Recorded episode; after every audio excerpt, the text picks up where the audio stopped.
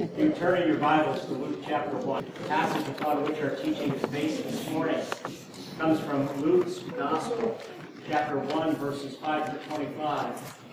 And let me remind us of what we are doing in the weeks leading up to and through Christmas. We're looking at the theme of Christmas hope. And we began the series on hope by looking at the fact of how God had made a commitment. That commitment was to send His Son into the world to set everything right. That He is committed to restoring shalom. That when He created the world, He created the world to be basically the home for His realm, His rule, His kingdom. And He made His royal representative, originally Adam and Eve, to basically manage and take care of, to steward the earth on His behalf, and to basically take that realm and make it from the Garden of Eden and spread it out through the whole earth.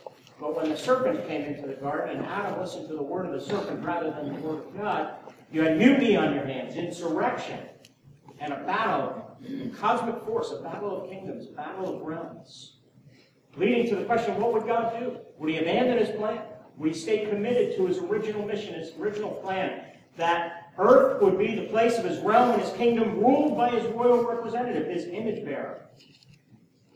And we discovered He stayed committed to His plan so that that royal representative, one day being Jesus Christ, the seed, the promised seed, would come. And as the fire sign, the rose of Bethlehem, and would set everything right, and would set everything in right order. We looked last week at Psalm 96, how the Old Testament anticipates this promise, anticipates this hope. And now from a couple different passages out of Luke's Gospel, we want to look at how the New Testament and the Gospel writers record for us the unfolding of that hope. So look with me, beginning at verse 5 of chapter 1, and it says, "In the days of Herod, king of Judea, there was a priest named Zechariah of the division of Abijah. And he had a wife from the daughters of Aaron, and her name was Elizabeth. And they were both righteous before God, walking blamelessly in all the commandments and statutes of the Lord. But they had no child, because Elizabeth was barren, and both were advanced in years. Now while he was serving as priest before God, when his division was on duty, according to the custom of the priesthood, he was chosen by lot to enter the temple of the Lord and burn incense. And the whole multitude of the people were praying outside at the door at the hour of incense. And there appeared to him an angel of the Lord standing on the right side of the altar of incense. Zechariah was troubled when he saw him, and fear fell upon him. But the angel said to him, 'Do not be afraid, Zechariah, for your prayer has been heard, and your wife Elizabeth will bear you a son, and you shall call his name John. And you will have joy and gladness, and many will rejoice at his birth.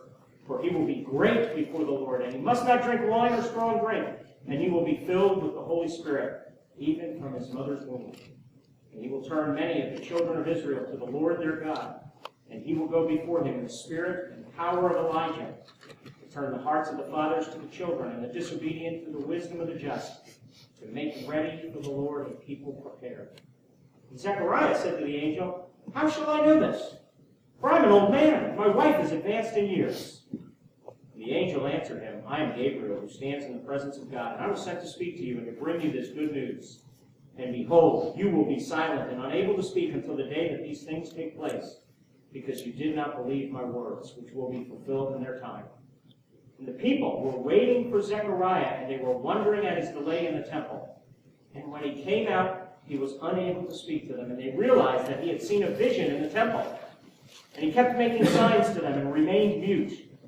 And when his time of service was ended, he went to his home. And after these days, his wife Elizabeth conceived. And for 5 months she kept herself hidden, saying, 'Thus the Lord has done for me in the days when he looked on me to take away my reproach among people.'" This is God's word. Let's pray. Father, we ask that by your Spirit, you would open the eyes of our heart to see the wondrous things recorded for us in your word. That you would open the eyes of our heart that we may know the hope to which you have called us, the glorious inheritance you have given us in the saints. So, Holy Spirit, be now our teacher. In Jesus' name, amen. John the Baptist, whose birth, whose conception is recorded for us here, is the forerunner of hope.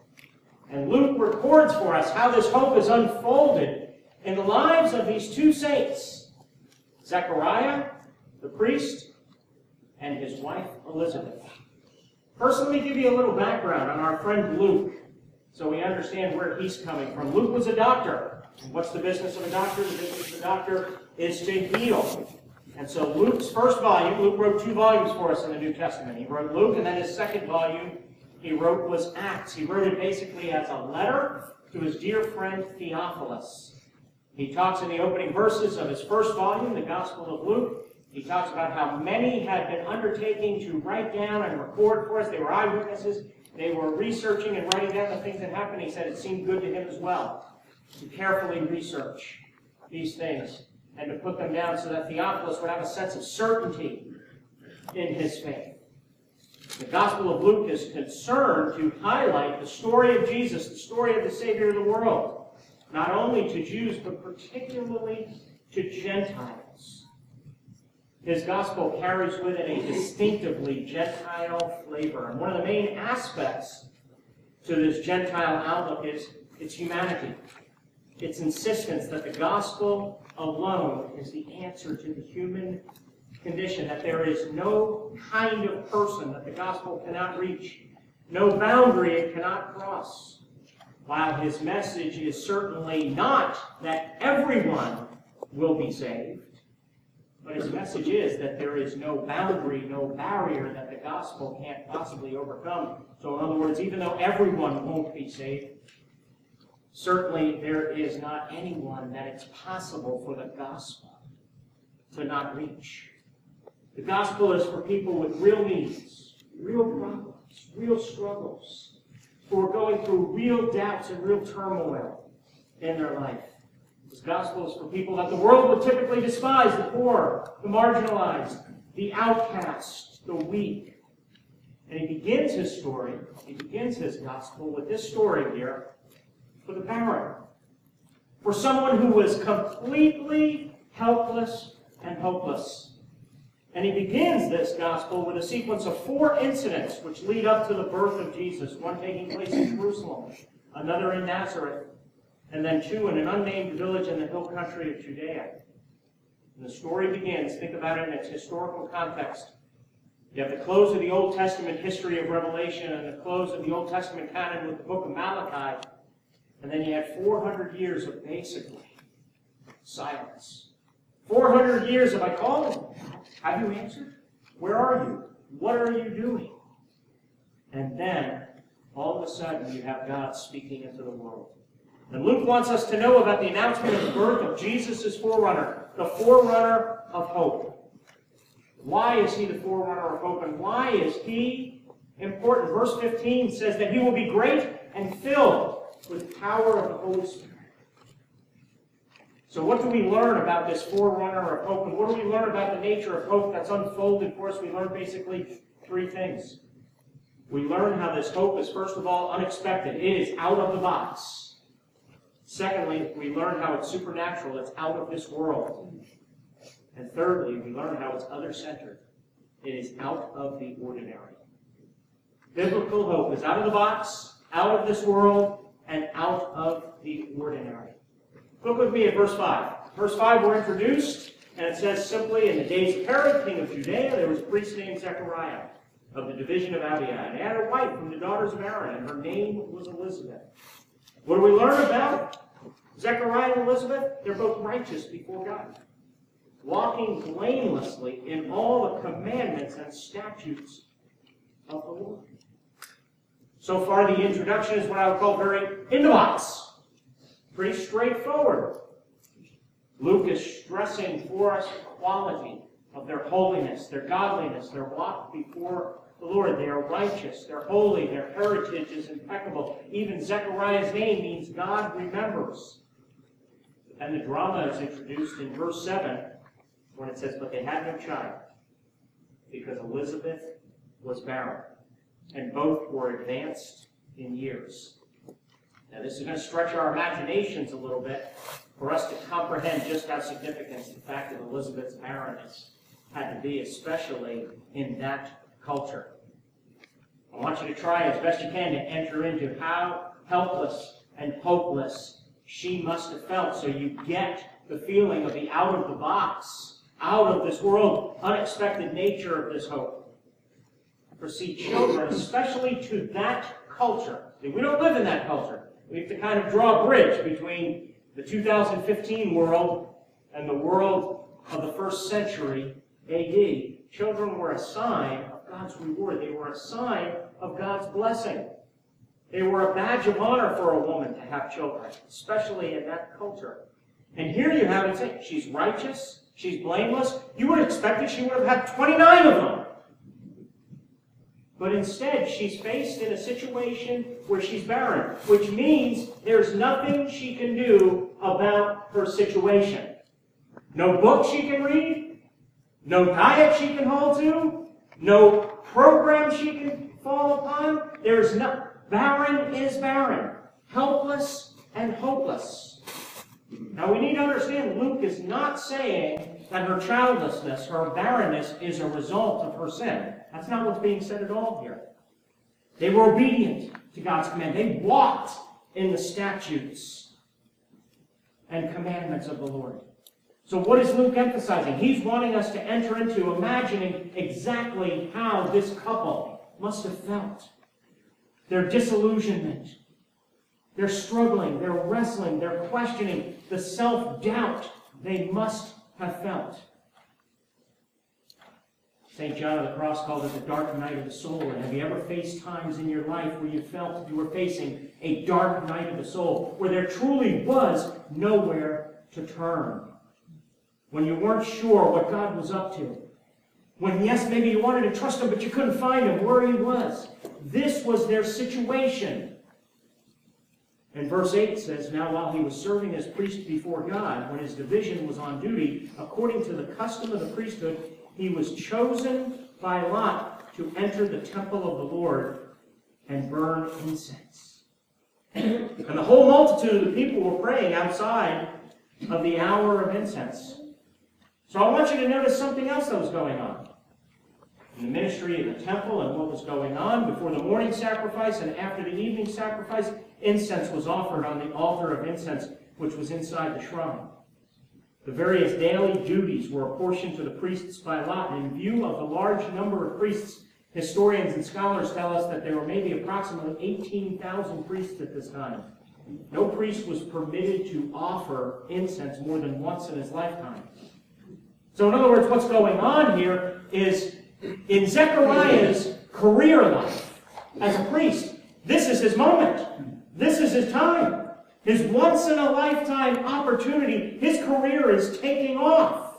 The high point of his priestly career is now, while his family and his personal life is struggling. He's going through the high point in his career, and yet he's falling to pieces, he and his wife, because of this personal struggle. And it's in this time that God breaks in through the witness of his angel Gabriel. And you have to understand what the word angel actually means in the Greek. It's the word that means messenger. Angels were sent to do God's bidding, to minister in God's name. And so here we are at a time when Zechariah and Elizabeth are struggling immensely personally, wrestling, and yet Zechariah is being blessed, and they're walking with God. How out of the box is the fact that God would intervene at this time and in this way, in this life-changing way? And what does that teach us about hope? Hope comes at the most unexpected times. This is a struggle for us who like everything in the box. The struggle for us control people who want everything neat and orderly, and shirts lined up neatly, and socks lined up. They struggle for people like Jeff. Struggle for people who are black and white in their thinking. Struggle for people, because this is a very out-of-the-box. God comes, guess what? God comes when He wants to.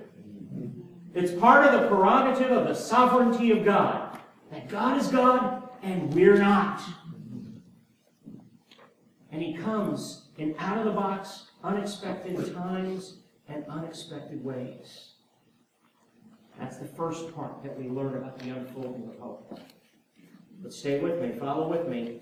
Next we learn how out of this world, how supernatural this hope is.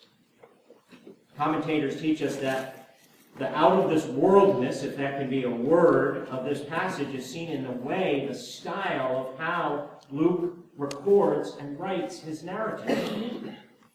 Because remember I shared with you, and part of the reason I gave you some of this background is who was Luke's primary audience? He was writing to pagan Gentiles.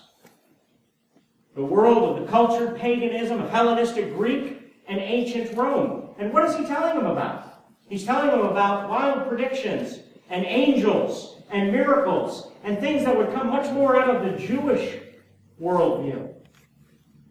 One commentator put it, there is something remote, even legendary, about this narrative. It has the general tone of a rich and resonant fairy tale. Once upon a time, there were two old people, a man and his wife. And another writer calls this passage exotic, meaning outside the normal experience of the readers Luke has in mind. Why does Luke write in this kind of style? Why is he stretching our minds, our hearts, our imagination, our affections in this way? Why is he writing in a style that is so otherworldly? Because it reflects the character of the gospel, which is out of this world, supernatural. The gospel, without the supernatural, there is no gospel. The gospel is out of this world. It is heaven breaking into earth. It is not earth reaching up to heaven. You can't reach up to God. It's God coming down with you. What is the good news of Christmas? They shall call his name Emmanuel, which doesn't mean us with God. It means God with us. The entire character. And isn't it amazing in the Word of God that God even makes his genre and his narrative and his writing style reflective of the truth he is communicating? You look with me at verse 12. Zechariah is troubled when he sees the angel, and fear falls upon him. And the angel says to him, "Do not be afraid, Zechariah, for your prayer has been heard, and your wife Elizabeth will bear you a son, and you shall call his name John." His reaction to the angel is exactly what we should expect. It's consistent with the typical reaction to the angels in the Scriptures. Not like angels we see in much of our Western artwork, I'm afraid. I don't want to criticize some of the artwork, but I think it's the famous painting by Raphael that has the two angels sitting there. So that's not the usual reaction you'd have. The usual angels in Scripture evoke this amazing sense of fear, terror, otherness. And just like you see here in Zechariah, it's time to fall on your face because the supernatural has broken in. I want you to notice something else with me about the supernatural aspect of the gospel. I mentioned earlier how there's four incidents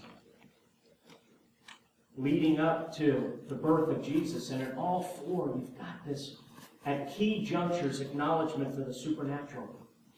In verse 15, Zechariah's son, who's to be John the Baptist, is filled with the Holy Spirit. In verse 35, Mary's son is to be born by the power of the Holy Spirit. In verse 41, Elizabeth greets Mary with a cry inspired by the Holy Spirit. And in verse 67, Zechariah, when he's finally able to speak again, celebrates John's birth with a prophecy in the Holy Spirit. What is the point that Luke is making? The point of the Holy Spirit is the glory of God coming to us and overshadowing us, just like in the Old Testament. When the tabernacle and the temple meant the presence of God, it pointed to the presence of God dwelling, tabernacling, templing, again, if that is a word, with the people. God is going to live with man. No longer will their dominions and realms be separate. But as one commentator put it, the point Luke is making is this. Here is another world breaking into this one. The power and reality of the age to come is breaking into this present historical age. And that means the hope of God's people is not how your life goes in the present. But the hope of God's people is a miraculous breaking in from heaven. And that's what Christmas is. Heaven has broken in to earth, and that's, as we live in the in-between ages, what gives you hope for the future. You can look back and say, heaven has broken in. Of course it's going to break in again in the future. And the practical application of this? Biblical hope is people who live out the reality and certainty of the breaking in of the world of heaven.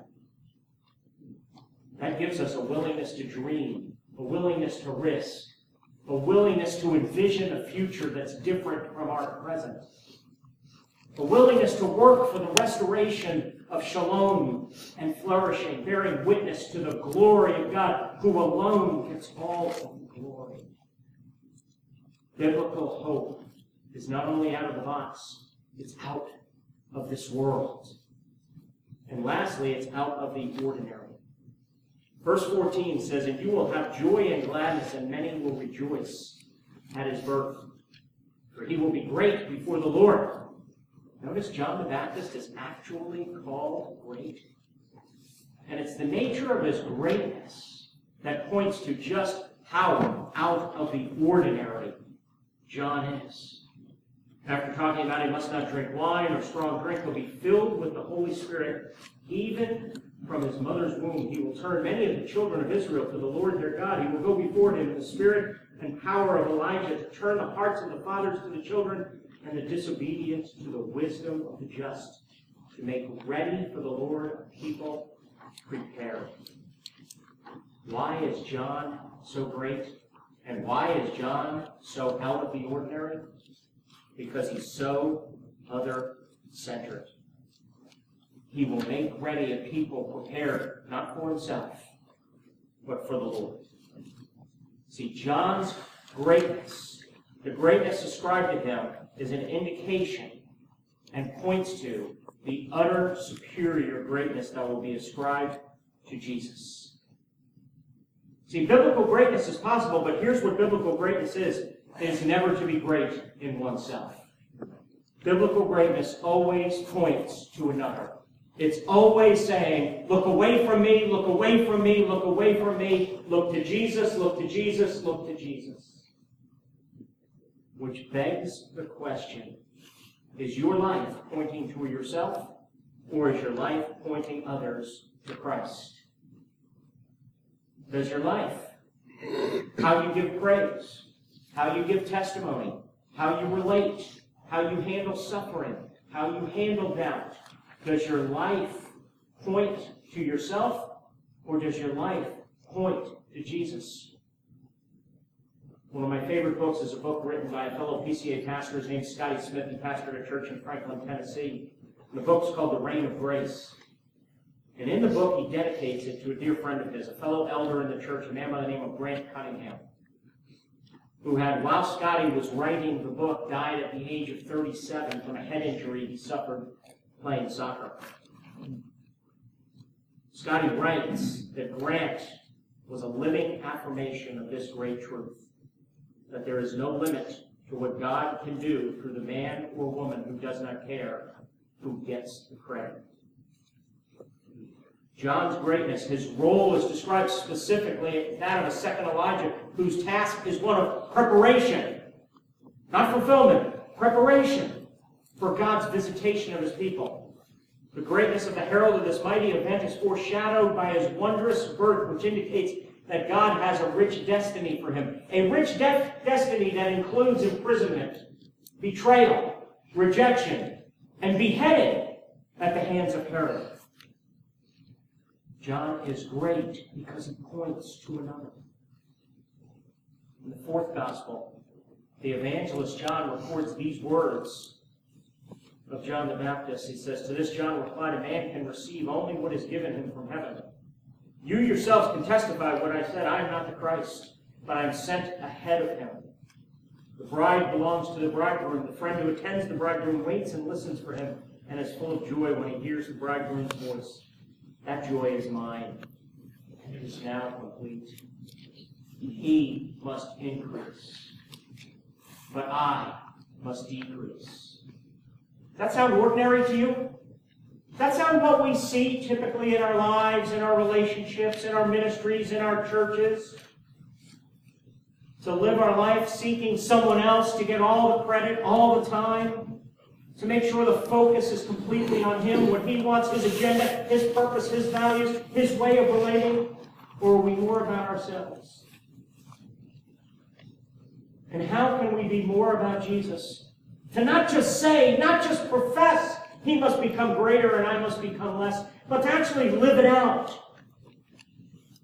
I think the key is to understand what the Spirit is about. Because if you notice, and I know I'm only preaching from one of these narratives this morning, and all four of these narratives, what they have in common is the filling of the Holy Spirit. And what does the Holy Spirit do?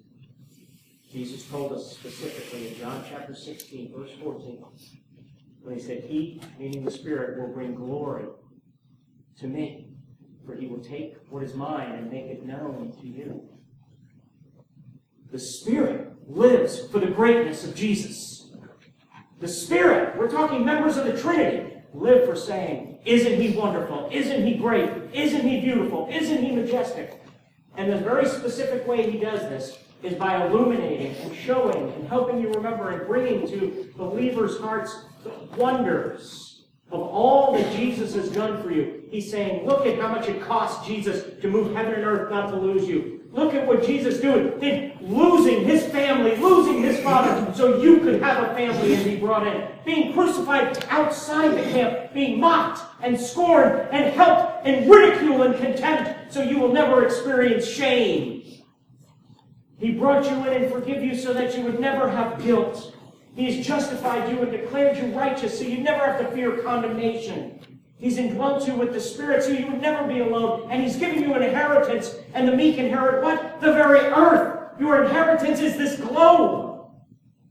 And the Holy Spirit makes you great by showing you the greatness of Jesus so that your life can reflect. He must increase. And as he increases, do you want to live this kind of hope? That's out of the box. That's out of this world. And that's out of the ordinary. Be consumed. Oh, friends, quit being satisfied with your spiritual life. I hope and I pray you have some holy discontent about the level. For all of us, every single one of us, while we're being sanctified, the level to which we behold and apprehend the greatness of Jesus. The number one thing we need in life is to come and behold him. Born the King of angels. Let's pray. Oh Lord, that we would behold Jesus and be consumed more and more with his glory. That he would become greater and we would become less. That he would increase and that we would decrease. Father, I pray this. And I pray that as that comes, we might bear the fruit of hope in our life. Hope, which as Dan Allender wrote, is the dream of shalom. The anticipation of something that has not been realized to its fullness yet. We see so much brokenness and so much hurt, but it's the anticipation of joy that would course through us and prompt us to rise and rebuild, to envision and risk for what is not yet. I pray that you would make us a people of hope. In Jesus' name, amen.